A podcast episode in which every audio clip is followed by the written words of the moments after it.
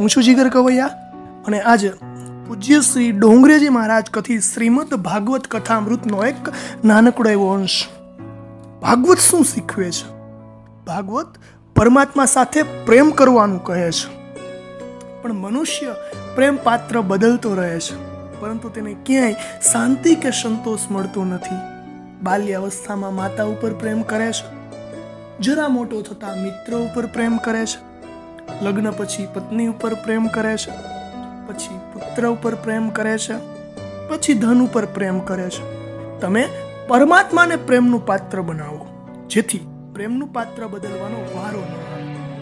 ભાગવતથી તમને પરમાત્મા સાથે પ્રેમ થશે અને વધશે પણ. પ્રેમ એ પાંચમો પુરુષાર્થ છે. કૃષ્ણ પ્રેમમાં દેહભાન ભૂલાય છે, ત્યારે પ્રેમ સિદ્ધ થયેલો મનાય છે. ભક્તિ સિદ્ધ થઈ મનાય છે. પરમાત્મા પ્રેમીને જ પોતાનું સ્વરૂપ બતાવે છે. રાધે રાધે.